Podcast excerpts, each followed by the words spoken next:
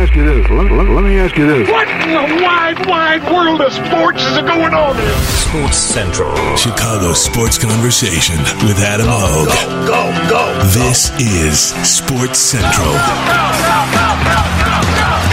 On demand and streaming live on W G N Radio dot com.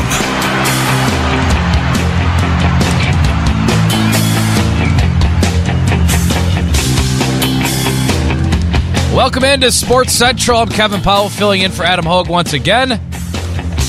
Looking forward to today's show. Got some good stuff planned. Steve Greenberg with the Sun-Times is down in Atlanta following the Loyola Ramblers as they get set for their Sweet sixteen matchup against Nevada. We'll check in with Steve in just a few minutes. We'll also talk to Devontae Harris, which you may not recognize that name, but someday maybe you will. Um, he is a defensive back from Illinois State, a second-team All-American, and uh, he's looking to get drafted. And I think he's got a pretty good shot. Right now he's projected as a mid to late round guy, but... Um, Good story there, so we'll check in with then. Anybody who knows me knows I uh, twenty twelve grad, Illinois State, Fear the Bird. Uh, so I am a little biased there, not going to lie. Going to have a little bias towards that interview with Devontae, but looking forward to talking to him. And then uh, we'll hear from the, the Athletics, Patrick Mooney. I have a baseball podcast called Powell at the Park, which a new episode is up. We had Rick Hahn on the show yesterday. And uh, that's at W G N Radio dot com, iTunes, Google Play. Also had Patrick Mooney on, so I'll share some of that as well. Um, I also talked about in the podcast, because I'm a bit of a foodie and I love ballpark food, although some of it's just completely awful. But some of it's really good. And the White Sox, I think we can all agree on that, whether you're a Sox or Cub fans, uh, Cub fan. Sox Park features some of the best food around. And next Tuesday... I'm so pumped because every around this time of year, the White Sox invite members of the media to come tour the ballpark, and we go and we check out the new amenities, and they let us try the new food there.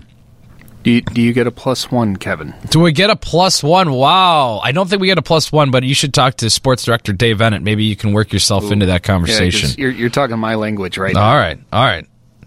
Calm down in there, Ben. It's producer Ben getting hungry. I'm I'm right there with you, man. But I look forward to this uh, every year. We'll go, and uh, I'll give you a full report, a full scouting report on what the White Sox are offering up this year at thirty-fifth and Shields. Last year, I think the big standout was this giant flatbread sandwich that was stuffed with mac and cheese and steak, which was really good. Um, I'm just not big on mac and cheese on sandwiches. Like a lot of a lot of places do that now, where they put mac and cheese on a hamburger patty, and they're like, it's, you know, or their grilled cheese sandwich features cheese but also mac and cheese. If it's done right, it's good. But for the most part, you have the carb situation already with your with your bread. I, yeah, I agree. I was going to say that's. I mean, that's great for drinking at the ballpark. Yeah, but. Might even be not good for that. You'd be stuffed. You know what I mean? Like, couldn't even drink that much. Yeah, that, I, I guess... Could, well, could hamper your uh, your Miller Lite intake. I, I guess it depends on where were you pre-gaming or no. That's a good, yeah. That's a good question. You got to factor all those things into the equation yeah. when deciding what to eat. Obviously, the best thing to get is the Polish sausage with extra onions and a little bit of mustard. We can all agree on that. Um, so we'll have a full report on the new food items at uh, Sox Park next week. And uh, Adam Hogue will be back next week, so you'll... Um, Finally, go back to regular programming with Adam when I get out of here, but I'll I'll be on. I don't care if Adam invites me or not. I'll be on this program, and I will be talking ballpark food. Uh, but one more plug. Powell at the Park podcast, episode three is up. Rick Hahn, Patrick Mooney, ballpark food talk at W G N Radio dot com, iTunes, and Google Play. So on today's show, again, Steve Greenberg from the Sun-Times, Devontae Harris, Illinois State, Redbird defensive back, and we'll hear a little bit of my conversation with Patrick Mooney. The lead today, though, Loyola Ramblers. You look at Loyola. I mean, what Porter Moser has done has been amazing. And I love their guards. They got ice in their veins, man. They You talk about clutch shots. Think about their two wins. Unbelievable, though, they won those games. Making clutch shots at the end. One game, Ingram. Another game, Custer, who was the M V P of the Missouri Valley. So I like that game. You know what else I like about that game? Sister Jean, man, in her nineties, acting like twenty. I'll tell you this, Sage. Tell you, take a look at Sister Jean. I guarantee you. I went from for my physical yesterday. The doctor said, man, you got a body like a forty-year-old. You're in great shape. I will promise you, Sage Steele, I will be sitting at courtside like Sister Jean. I will be up there doing a game at one hundred years old saying, they're awesome, baby, just like Sage Steele. I'm a Dickie V fan. Always have been. Think I always will be. What about you, Ben? You like Dickie V? Oh, yeah. I mean, I, I grew up listening to the uh, the Jock Jams and uh, you know, Dickie V back in the nineties. Love Dickie V. I think I think he's echoing the sentiment of all of Chicago right now. I think everybody's pumped for Loyola. I know I am. It's a six o'clock start, six oh seven tip, C B S. There's four games on today, but and I know there's probably a lot of Michigan fans out there. Michigan, by the way, has won eleven straight games, something like that. Um. They'll play Texas A and M. Let me pull up the schedule here. But four games for the Sweet sixteen.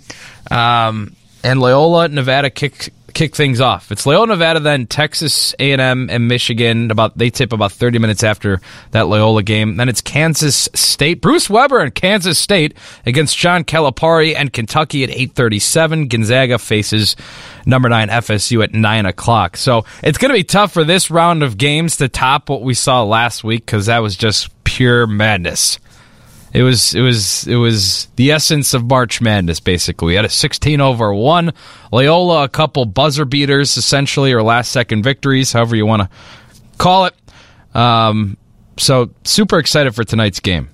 I'm I, trying to figure out what I'm going to do. Yeah, go ahead, Ben. Oh, I was going to say I'm I'm liking the lineup for tonight because you're starting and ending with upsetting teams. Yeah, well, I mean, pretty much every game has a, has a team that's upset somebody in it, right? Yeah, and, but coming from the last round into this one. Right. Yeah. Yeah, the, the highest seed will be a three seed with Michigan as we uh, play these rounds of Sweet sixteen games.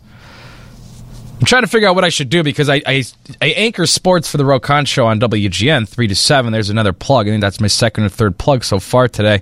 Um, and the game starts at six, so I'll be doing the show and kind of keeping an eye on the first half. And I'm thinking I'll probably have to pop into a local bar around Tribune Tower here, try to catch the second half. Oh. But uh, don't want to miss that. Loyola, Nevada, and we'll have. Uh, we're actually going to check in next here on Sports Central with Steve Greenberg. He's down uh, in Atlanta covering Loyola. Uh, had a really great piece about a couple of players, one for Loyola, one for Nevada, who grew up playing together. Then they went opposite ways, and now it's full circle, and they're playing against each other in what will likely be the biggest game of their lives. Uh, we'll talk with Steve Greenberg next on Sports Central. All right, let's continue this love fest. There it is. It's Sports Central with Adam Hogue. No big deal. On demand and in real time on W G N Radio dot com. one eleven on this Thursday afternoon. Thanks for listening to Sports Central. I'm Kevin Powell in for Adam Hogue. Our first guest of the day, Steve Greenberg. Covers uh, basically every sport in town for the Chicago Sun-Times. Uh, must-read stuff at sun times dot com. Follow him on Twitter at S L Greenberg. Uh, Steve is in Atlanta following the Loyola Ramblers. Steve, how you doing? Good. What's happening? Appreciate you joining us. Let's revisit yesterday. What exactly happened? A bus driver got lost. A police escort didn't show up. Porter Moser was ticked off. What happened? Right. As I wrote, it, it, it's not exactly... You know, Michigan's plane sliding off the runway before the Big Ten tournament last year. It it, it was uh, uh, a mild form of chaos. You know, the Ramblers were staying maybe ten minutes from the arena. It took them thirty, forty minutes to get there because, as you said, a bus driver got lost. As you said, a police escort didn't show up. I'm wondering, um, you know, how it is there wasn't a dry run made by this bus driver at the very least if he didn't know the way, but...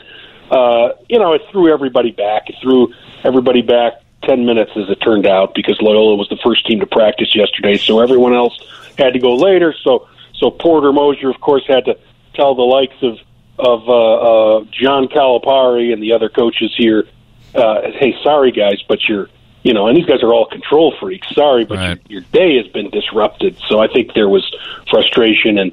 and awkwardness and all that, but it's the kind of thing only coaches would care about. I mean, all you right. think a player even notices if they're ten minutes off schedule? No, only because the coach is yelling. Right. And then wasn't the arena lacking heat or something? I saw a video of players putting hoodies on and stuff, or was that just kind of overblown? It was cold. I mean, it was a cold day in Atlanta.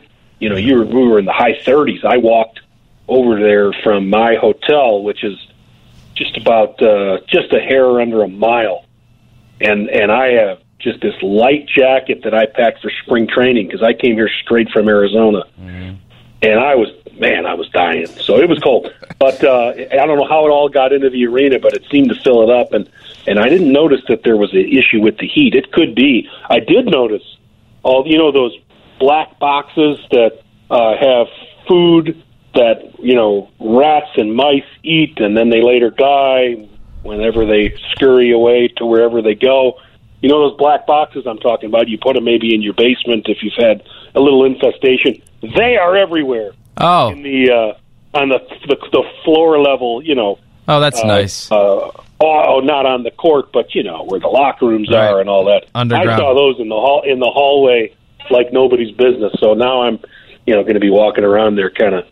Uh, head on a swivel? My eyes darting, yeah, because those things scare me, man. So Phillips Arena is a wonderful place, is what you're saying? I don't know. You know, I mean, it looks nice from the outside. Right, aesthetically. Um, okay, great stuff in the paper today. If you could, tell us about the relationship and the story you wrote between Loyola's Donte Ingram and Nevada's Jordan Caroline. Yeah, it's nice. You know, it's it's amazing how small a world college basketball is. Um, I, I mean, it feels like you could throw any two teams together, and there's just a connection, or, or you know, or more than one. And in this case, there are more than one. But the the coolest one is is Caroline from uh, from Nevada, who is the grandson of J C Caroline. You know, the the, the Bears, Chicago Bears great, and mm-hmm. um, well, great, and and and the son of Simeon Rice. So, not surprisingly, this kid is put together. Uh, and he's a really good player. But he and Ingram met in uh, sixth grade. Ingram used to live, he went to Simeon for his last two years, but he, he lived in Danville then, and that's right near Champaign. So they played club ball together for five years. And uh, these, you know, club ball comes with uh, travel, you know, hotels and all this sort of stuff in these formative years for young athletes. And players get really close that way, as much so or more so than they do uh, uh, over a high school season. And so these guys were great friends, and they still are. And uh, here they are back together again. What, what is so interesting to me is that is some of the names that you saw, you know, Caroline played on a high school team with Ben Simmons, D'Angelo Russell, uh, two guys who became top two picks and in the N B A draft, and then he had two other McDonald's guys in the starting lineup. It's just insane. And so, of course, he was in the shadows there, and Ingram was very much in the shadows at Simeon. Uh, not just Jabari Parker, but your Kendrick Nuns, you know, went to Illinois. I mean, everybody on that Simeon team, uh, everybody who was around that program, if they won four straight state titles and were prominent guys, these guys went high Division One, and, and uh And and here you have Ingram, who was off the bench as a junior, and you know he was just not uh, a very well-known guy. And, and so now these two players are in the on the grand stage, the grandest stage in college basketball, and, and they've gone farther in the tournament than Simmons did, than Russell did, than Jabari Parker did. So you know, good for them, resilient, sticking with their careers. Here they are, really in the spotlight in a in a big way. Yeah, it's pretty wild. The youth youth um, uh, teammates in Champaign. Caroline goes down to Florida. Ingram up to Simeon, and, and they're still they've stayed in touch, right? They've still been friends. What have they said about playing one another? Absolutely, they're friends, and, and you know they're going to be they're going to be head to head quite a bit. You know, they're the just just based on the positions they play, you would expect. Um, You would expect Caroline to, to to be on Ingram and vice versa uh, often. And so, you know, they're psyched. Um, Caroline has probably, you know, had a, well, he certainly had a bigger season statistically. Everybody's numbers on Nevada seems to be, uh, you know, greater than Loyola's. It's amazing. They, you, I mean, you, you look at, they've got two three-point shooters who between them throw up fifteen a game. You know, they're going to they, they just get so many shots up compared to Loyola, which plays so slow. But anyway, that's a that's a I'm off on a tangent. I tend to No, do well, that. that's that's what I wanted to get to. How do these teams match yeah, up? Yeah. Because that's what everybody keeps talking about. Nevada likes to run. They like to spread the court. They got a bunch of guys that are maybe not the biggest, but they're all, I mean, they're not small. Everybody's, I think even their point guard's no. six seven or so. So it, they have some length. They like to run, where Loyola likes to kind of slow things down. So how do you think these teams match up, and how does Loyola win this game? I mean, you just nailed it. You know, the, the Wolfpack can... can shoot, and, and they like to get shots up, and they do like to uh, press the tempo. You know, they're not out of control. I mean, they're they're the out of the teams left in the tournament. They I think play uh, you know with the fourth pa- uh, fastest pace if you go by these college basketball met- metrics, Ken Pom and whatnot. I I think the uh, uh, I think that Loyola plays so slow and deliberately, and and works so hard for good shots and gets them so consistently, that I have a lot of faith in Loyola's ability to dictate uh, tempo, you know, at, at least uh, for, you know, significant portions of the game. I mean, they will do that uh, willfully, and and they've done it all year to, to, with great results. But but Nevada, too, has, has had great success with what it does. And, I mean, you can't come back from twenty down uh, against a team as good as Cincinnati, you know, twenty plus down, if you can't fill up the basket, and they can. And Loyola hasn't played teams like that. So it's really an interesting matchup. If, you know, if the names on the, the jerseys belong to more uh, established programs, I think everybody would be really, truly fascinated by this game. I don't know if that's the case. It's, you know, with Loyola and, uh, and Nevada, but I mean, it's just stylistically, it's just really interesting. Basketball junkies will love seeing how it plays out. Has there been a Sister Jean sighting yet down in Atlanta? You know, I didn't see her yesterday, but I'm sure she'll be there today. You know, there's uh, only so so many times she's going to strike out into the cold and, and, and, and hit the arena, but she'll certainly be here uh, tonight. And, you know, uh, good for her. She's an inspiration. Yeah, well, what what's what is your take on Sister Jean? Have you had a chance to talk to her at all? I mean, it's something like we haven't we haven't really seen anything like this. A ninety-eight-year-old, you know, ma- team ma- mascot essentially, and the players really embrace her. I mean, we saw it in their second victory. They they run right up to her off the court and they give her a big hug. They they love her. You know, I think I'm the only person here who has not interacted with with uh, with Sister Jean. You know, because I was at spring training for a couple of weeks. And uh, and so I'm here, you know, now swooping in, parachuting in. But but uh, the Sun Times has a uh, a new, young, uh, recent Loyola graduate reporter named Madeline Kenney, and she has a great uh, uh, column in the paper today mm-hmm. uh, about her feelings for for Sister Jean, and, and, and she knew. I mean, she knows her very well, and people ought to read it. You know, they lived in the same dorm, and they walked to games together, and uh, are, became, you know, quite uh, friends. And and so, you know, there are people who really know her, and the, the authenticity of their stories strikes me. You know, a lot of times with a the N C A A tournament or any other similar event, you get a you get an angle, and it gets played, and it gets overplayed, and eventually people turn sort of cynical about it. Mm-hmm. This is the real deal, and uh, you can't fake ninety-eight, and you can't fake that smile and the way people gravitate to her. And uh, I really enjoyed Maddie's piece, and I've enjoyed all these pieces from the people who really do truly know her. And Porter Moser and his players just love her. Yeah, we had Madeline on the show yesterday, and it was really fun talking to her because she was there was genuine excitement. I mean, she's done a great job reporting, but she has that fan's perspective as well. I, I read her column, and I love this little snippet. During my freshman year at Loyola, she became a friendly face for me, an eighteen-year-old coping with living more than five hundred miles from home in a big, unfamiliar city. Since we both lived in Regis Hall, we occasionally would walk to men's basketball games together. On those walks, we would talk about everything. Family, Frank Sinatra, Loyola's next opponent, anything. So, yes, I, I agree with you, Steve. It's uh, Madeline Kenney has a good piece in the Sun-Times. Highly recommend reading it. Highly recommend you read Steve's stuff as well at Sun-Times. He'll be covering Loyola. And um, we appreciate you jumping on. Any final thoughts on this game? A prediction for us? Anything else? Any uh, tidbits you got for us, Steve? Uh, I'm going to continue rolling against the Ramblers because I picked against them the first two games, and I was wrong. I'm glad to do my part. Mm-hmm. I will pick against them again. and uh, you can thank me later. Whatever it takes. Avoid those rats at Phillips Arena. Head on a swivel, Steve. All right, buddy. Take care. Thanks a bunch. We'll talk soon. That's Steve Greenberg at S L Greenberg on Twitter. Read his stuff at sun times dot com. So I'm glad he brought up uh, Maddie, who will be on tomorrow, correct, Ben? Producer Ben, isn't uh, Maddie scheduled to be on tomorrow? Yes, she is. We wanted to kind of want to get a preview with Steve, who's there covering it, but then we also wanted to get the reaction from Maddie tomorrow.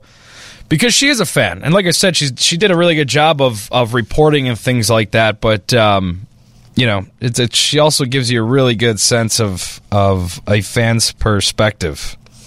Yeah, I was kind of reading through this today, and um, you know, it's yeah, Sister Jean lives in a freshman dormitory, so she gets to know uh, all the all the um the, the student body. She's a diehard fan. It's all genuine. This isn't some sort of like side gimmicky thing, obviously, as as we've seen. But um, really good stuff from Steve, Steve Greenberg. Appreciate him hopping on.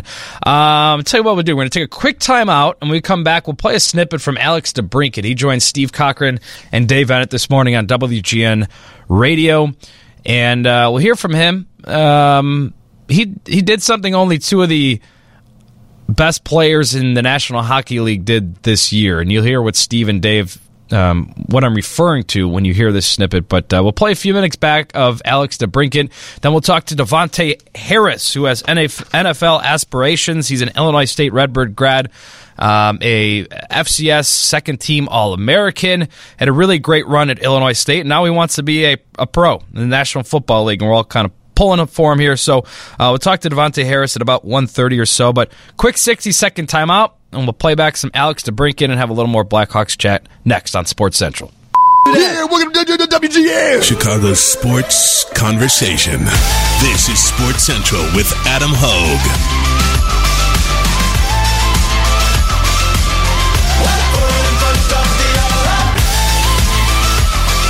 Welcome back to Sports Central. I'm Kevin Powell in for Adam Hogue.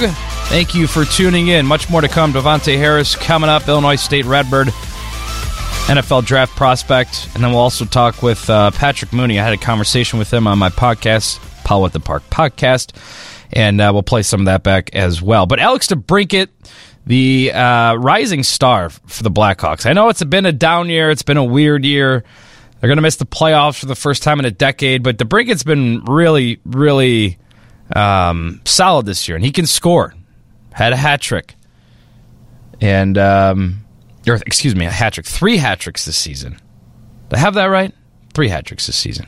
I'm all mixed up. Anyways, here's Alex DeBrincat with Steve Cochran and Dave Bennett this morning on W G N. It's been a weird, weird season. So why don't we celebrate the good times here for a second?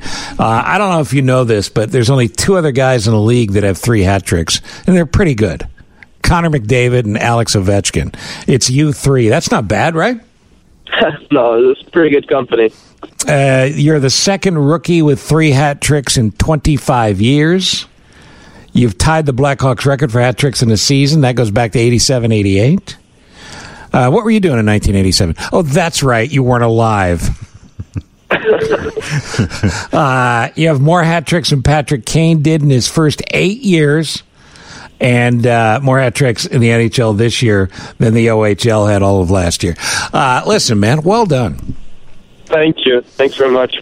Uh, Dave, say hi to the cat. Well, yeah, and uh, you know what? We've talked before, Alex, and, and you've accomplished so much this season, but I know it was a big day for you earlier this week. Uh, the Blackhawks Alumni Association named you the Blackhawks Player of the Year. And and I was going over the list of some guys who've won it before you. Patrick Kane's won it three times. Marian Hossa a couple of times. Corey Crawford, Duncan Keith, uh, Keith Magnuson. The first winner was Dennis Savard. And pretty good here, list. Here you in your first season are honored by the Alumni Association with this award. What does that mean to you? Yeah, it's uh, obviously, you know, it's like some of the people you listed. It's uh, it's a huge honor to to be able to accept that award. And, um, you know, even with the year we've had, um, it hasn't really gone the, the way we've wanted. But, um, you know, there's probably twelve other guys they could have given it to in the locker room. So um, I, I think that's uh, it's a huge honor for me, and um, you know I'm truly humbled by it.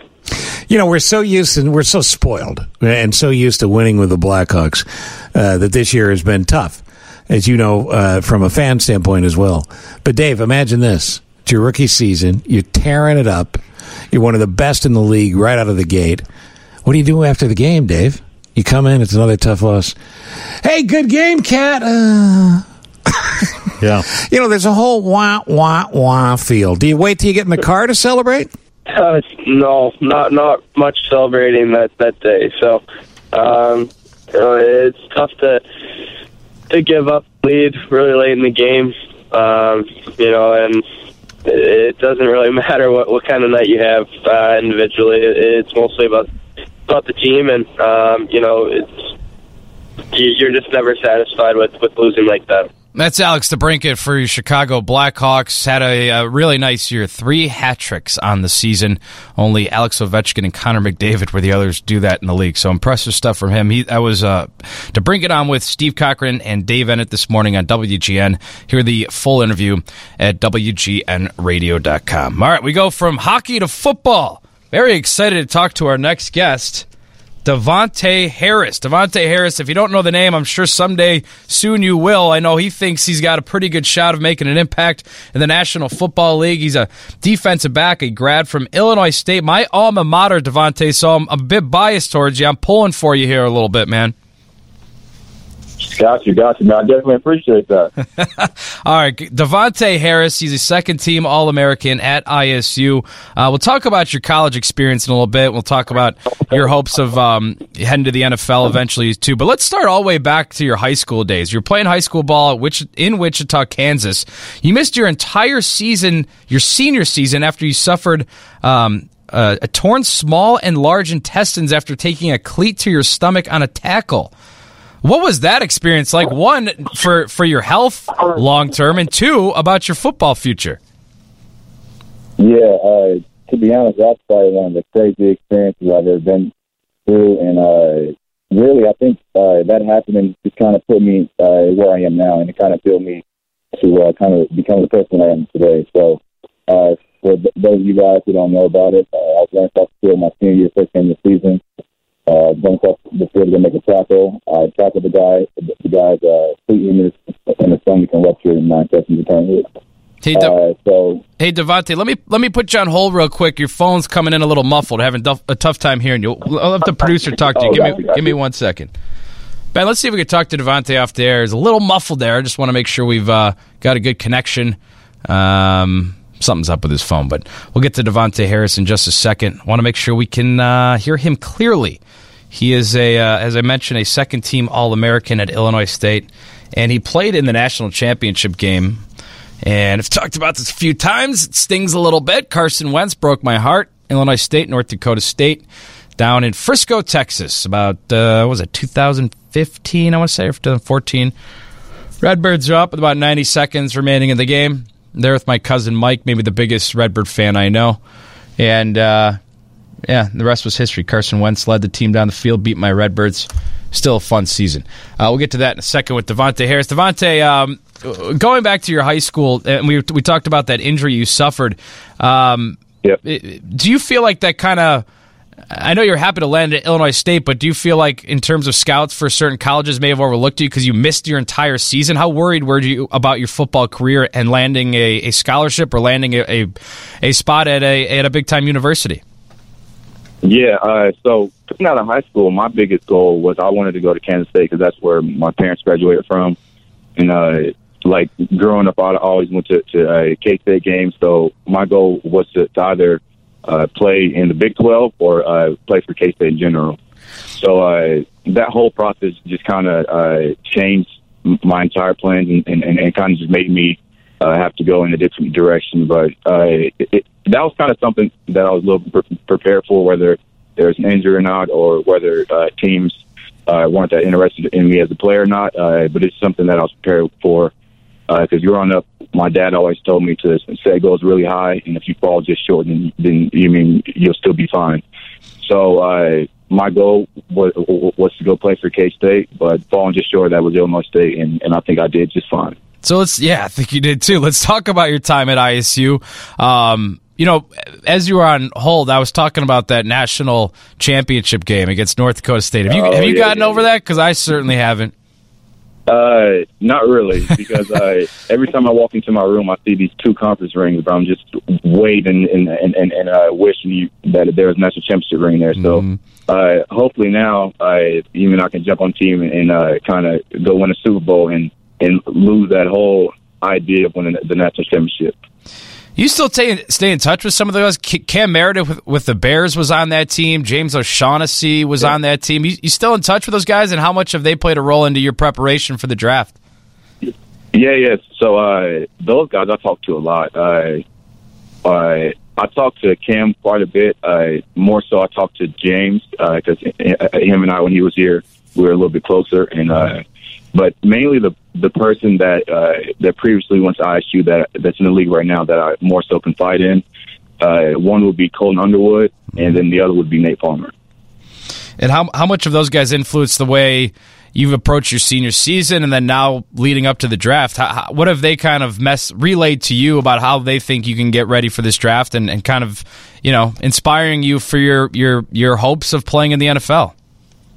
Yeah, so uh, mainly kind of what they do is they just kind of tell me to, I mean, go out there, play ball, do what I can, and uh, kind of just control what I can control. Because at the end of the day, teams are going to choose who they want to choose, and uh, you just kind of have to put your best foot forward and hope that they choose you.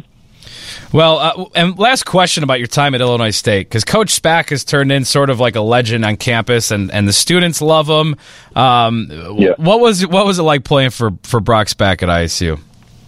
The stash. yeah, nah, that's right. He was the, uh, yeah, I, Coach Spack is a really good person. Uh, but overall, I I think him being my head coach and being my mentor in that regard just really kind of made me grow up. Uh, it kind of made me the, the tough, gritty player that I am right now, uh, and, and, the, and the player that I became at I S U, just because he was that coach that just wanted to get all the best out of you, and he just wanted you to be a tough player, and he, he wanted you to fly around, make plays, and I think he was the, the perfect person to kind of get the best out of me, and that's exactly what he did. Uh, James, uh, whenever I walked on campus, yeah, go yeah, ahead. First thing that he told me was, you should be a three to four year starter, and uh, that was kind of just my mindset uh, throughout the time that I was here, and, and, and that's kind of uh, what I become. Honestly, uh, whenever I first got here, I mean, he always told me, hey, you could be a really great player, you could be a re- really great player, uh, but I didn't really believe that as much as he did until it actually started happening. Well, it all worked out. You had twelve pass breakups, two interceptions, and fifty-seven tackles last season. That was um, good to get you second-team F C S All-American honors. The last player from Illinois State to get drafted was James O'Shaughnessy in twenty fifteen. Chiefs took him in the fifth round. Uh, what would that mean to you to get your name called in next year, next month's draft? Uh, honestly, that would mean everything. Just because uh, whenever you're a kid and, and you've worked your whole life for, you mean this one moment, and uh, that moment comes in fruition for you. You mean that's kind of uh, one of those things that everybody dreams for, but not everyone gets. So it, it's something that's special, and it's something that uh, you kind of work for and you take pride in uh, whenever that opportunity comes in, in front of you. Every day, there's more and more mock drafts out there on the internet, and some experts projects you as a mid to late round draft pick. Do you, do you keep an eye on any of that, or you just try to phase it up? Uh, no. So I usually have people, you mean, reaching out to me saying, "Hey, man, I looked up your name. I saw this. I saw this." But yeah. uh, for the most part, I kind of try and shy away from it and keep away from it because uh, at the, the end of the day, it really doesn't matter. Because on draft day, uh, whatever team that college is doing drafts you, and uh, it's never uh, set in stone until the actual day. So I kind of just kind of uh, keep that stuff on the, on the back burner and just, as I said before, just kind of control what I can control. So I have a scouting report on you, Devontae, and I want to read yeah. you. I'm not trying to get a rise out of you. I just want to hear your response to this. We'll, we'll read under, they have a weakness area and they have a strength area. We'll start with weaknesses, yeah. and I want to read you this. I just want to see what your response is to it, okay? Very yep. average athlete. Hips are tight and his play is more linear than fluid in space. Labors to flip hips and sprint from squared position. Allows too much vertical separation over the top. Your response to that, Devontae? Uh, is go watch the combine. Uh, that was one of those things that, that really motivated me. Like whenever I uh, saw that and I and I saw the strength bar, I was okay. Strengths are pretty pretty accurate. You mean pretty close. And I saw weaknesses, and I'm like, okay, well, uh, that that weaknesses was kind of in my favor for the most part, because I knew that that I was a pretty good athlete, and I knew that if that was the only thing that they had against me, and I could prove them wrong, then you mean that would just move me up and around, and, and that would help my stock a bunch. So uh, whenever I saw that, my my initial response was like, wow, they think I'm average. You know what I mean? And I thought to it again uh, to myself again. I'm like, wow, they think I'm average. You know what I mean? So like, mm-hmm. honestly, the uh, response for me went from kind of disappointed to to excited, because I knew that going to the combine, I had the, the opportunity to showcase the ability that I genuinely had. You know what I mean? So mm-hmm. uh, I think that was perfect for them to put in the weekend sections for me. Uh, because I think that I went in there and I proved them the complete opposite. So, uh, you mean that was just a perfect uh, situation for me. Uh, I was able to go to the combine, turn heads, and uh, kind of change that perception of myself. Well, plenty strengths, too. Here's the report. Compact build with good thickness, rugged against the run, attacks run support duties with desired effort and energy, runs through targets with good force as downhill tackler and when striking on an angle in open field. Three-year starter with good ball production totals, shows ability to accelerate quickly after changing direction, strikes pass catcher in attempt to dislodge catch, has size and toughness to transition to safety. I'm getting pumped reading that, Devontae, because that sounds like you're a hard hitter, man. Do you pride yourself in that?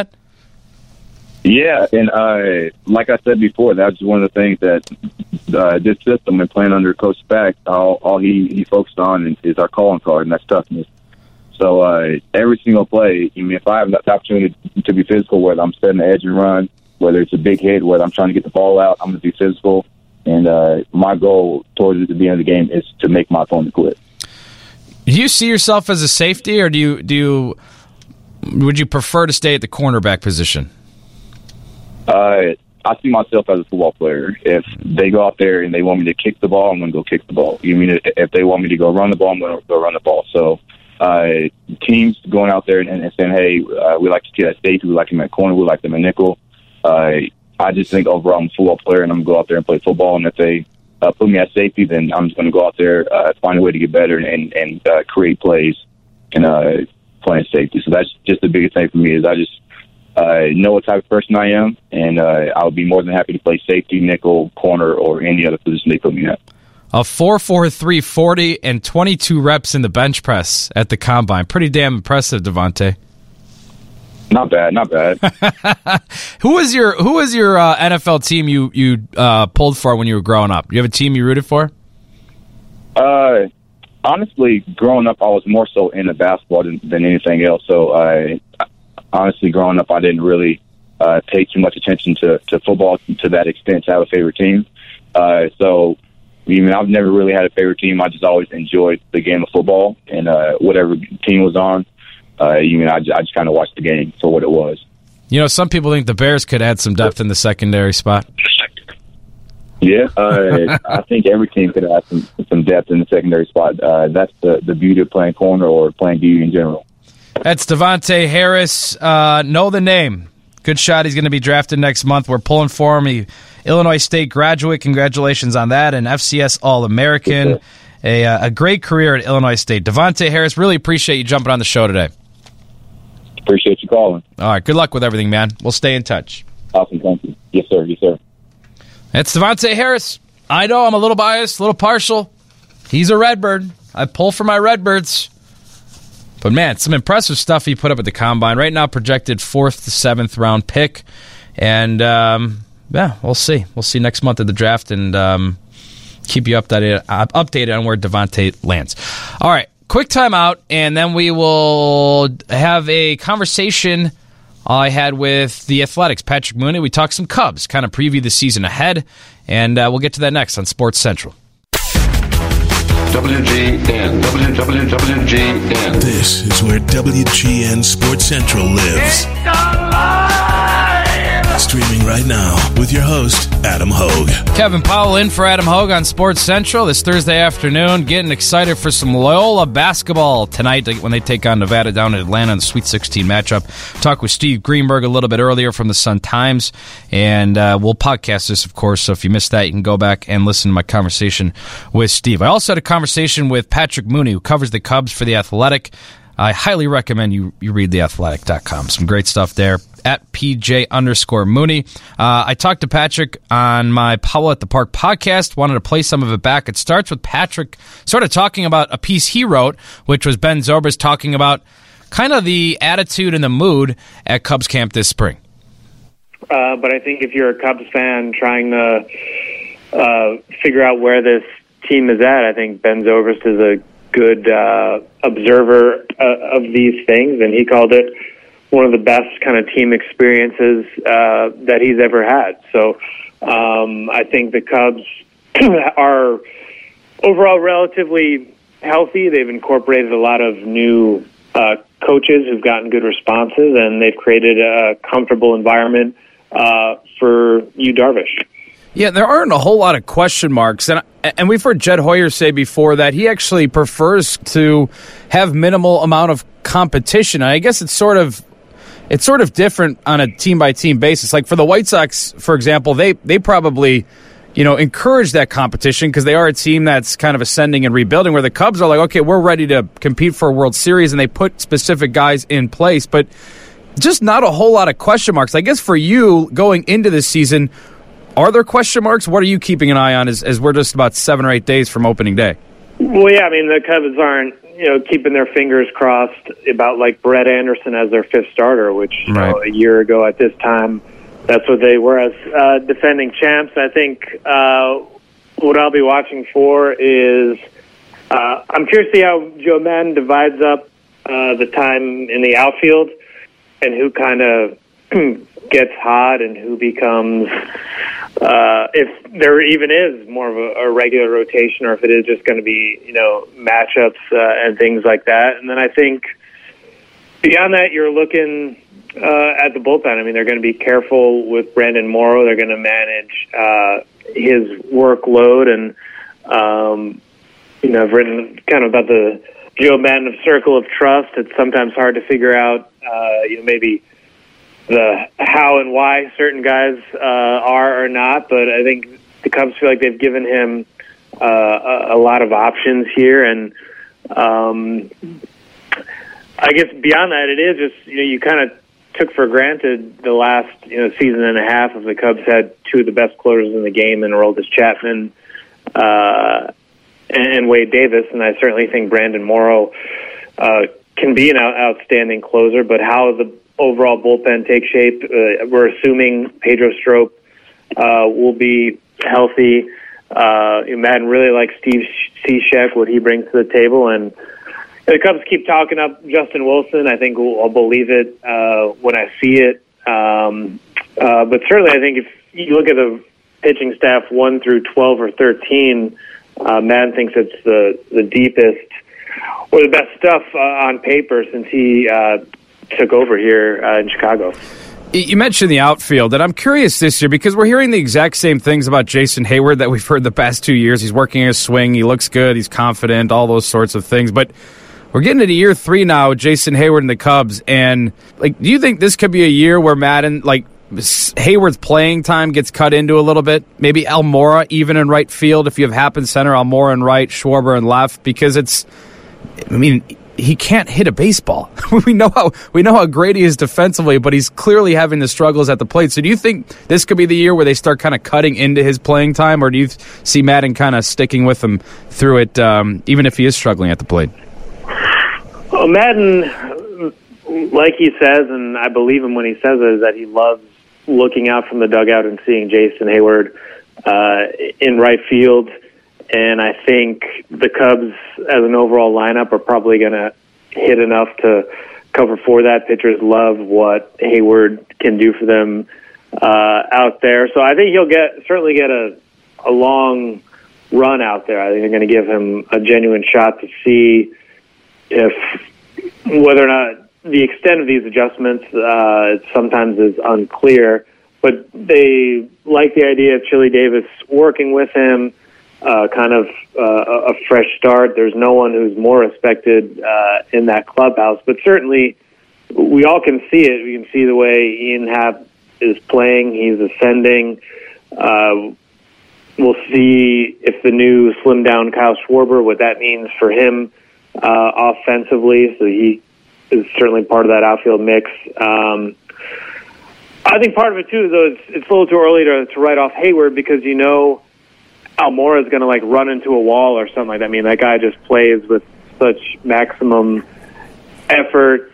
Um, Ben Zobrist, do we know if his creaky back is going to uh, flare up on him again? So I feel like there's enough kind of uncertainty going around uh, that outfield that it's hard to, like, pin down Hayward uh, as a part-time player. But you're right. I mean, those tough decisions that Madden's made in the playoffs of turning Hayward into a part-time player, I mean, certainly that's going to be, uh, you know, at the at the front of his mind the deeper we get into the season. Maddon says how much he loves Peter Borges. You think he's going to make the team opening day? You think Borges will be on the twenty-five man roster? Uh, I think he's made this a very tough decision for them. I think he's certainly played his way uh, firmly onto the bubble. Um, he was brought in um, as the type of player Joe Maddon loves to have on, on the bench, whether it's a uh, defensive replacement for Schwarber late in the game, someone who could maybe uh, steal a base. Uh, he's seen as a good influence uh, in the clubhouse. So if they do take seven, which I'm not convinced the, that they're going to um, take seven relievers, but Uh, if they do, I certainly think he's kind of that next man up, and you know they're looking at, okay, they don't need him necessarily the first weekend of the season in Miami, but eventually, with all those questions in the outfield we're talking about, they're going to want someone uh, like him, and you kind of want to keep him uh, in the organization that way. So um, he's done everything they've asked. He has a nice track record. He's a solid uh, role player, and he's at least forced them to kind of move off of this idea, which seemed pretty firm at the time uh, of an eight-man bullpen. If it is an eight-man bullpen, who gets that last spot? Well, I guess we're assuming uh, Pedro Strop is healthy. Uh, to me, it's, I mean, Justin Hancock, the way Maddon talks about him, I can't guarantee he's going to be on that opening day roster, but Joe's made a point to talk about him as having A-list stuff, as having a lightning bolt uh, for an arm. Uh, so I think that's guy. I don't quite get the love for Eddie Butler uh, on Twitter and these kind of conversations, uh, you know, around Maddon amongst the media. I think, yes, I get he can be kind of a long man, but to me, the momentum was on his side last year as a guy coming in from Colorado, change of scenery guy, really excited to work with him. Um, so I think if he does make the team, it's essentially kind of delaying the inevitable of maybe trying to sneak him through waivers later. Uh, I have a hard time imagining him being on the team, you know, from game one sixty-one all the way through game one sixty-two. Let's talk about the leadoff spot for a minute. Everybody wants to figure out who the next Dexter Fowler is, and, and, and there aren't a whole lot of teams in baseball that have a pure, genuine leadoff guy, and everyone's trying to figure out who's going to be the leadoff guy, and it's it's just going to be a matchup game for Maddon, whether it's Happ, Almora, even Schwarber or Zobrist. If you had to bet, who do you think does get the most reps, though, at the top of the lineup? Yeah, you're exactly right. I mean, Dexter Fowler wasn't even a leadoff guy for the Cardinals most of last year, so Um, I think it'll be, like you say, uh, matchups. Um, I think Happ will get some run there, same as uh, Zobrist. And um, I still think Maddon hasn't completely ruled out the idea of bringing Schwarber back up yeah. there. I think we'll see how he hits, but Maddon uh, is stubborn. Uh, he really likes what Schwarber uh, can do there, and if he gets off to a good start, I wouldn't be surprised to see him there uh, sooner rather than later. How do you think Schwarber looked this spring? Well, I think he looked good in that I didn't see him that often in terms of, uh, you know, I feel like he was quietly able to go about his business after years of being such a focal point uh, on this team.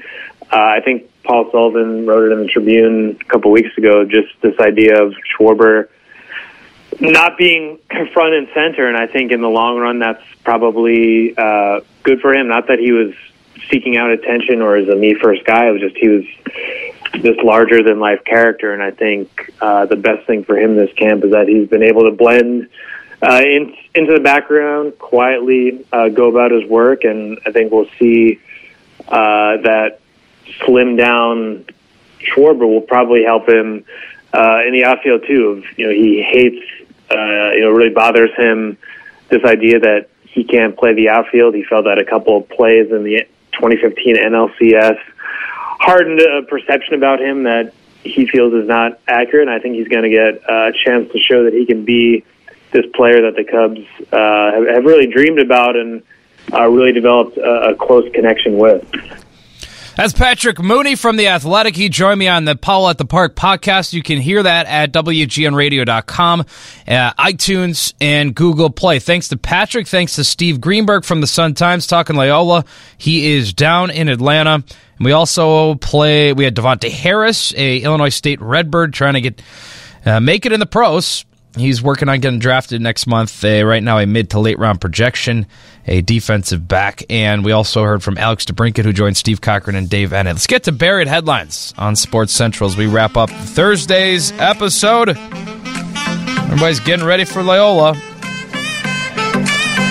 A couple little football nuggets. John Timu, linebacker for the Bears, as expected, re-signed to a one-year deal. Uh, there was also a trade in the N F L today. The Giants, the New York football Giants, trading defensive end Jason Pierre-Paul and a twenty eighteen fourth-round pick to the Buccaneers for a third-round and fourth-round pick this year.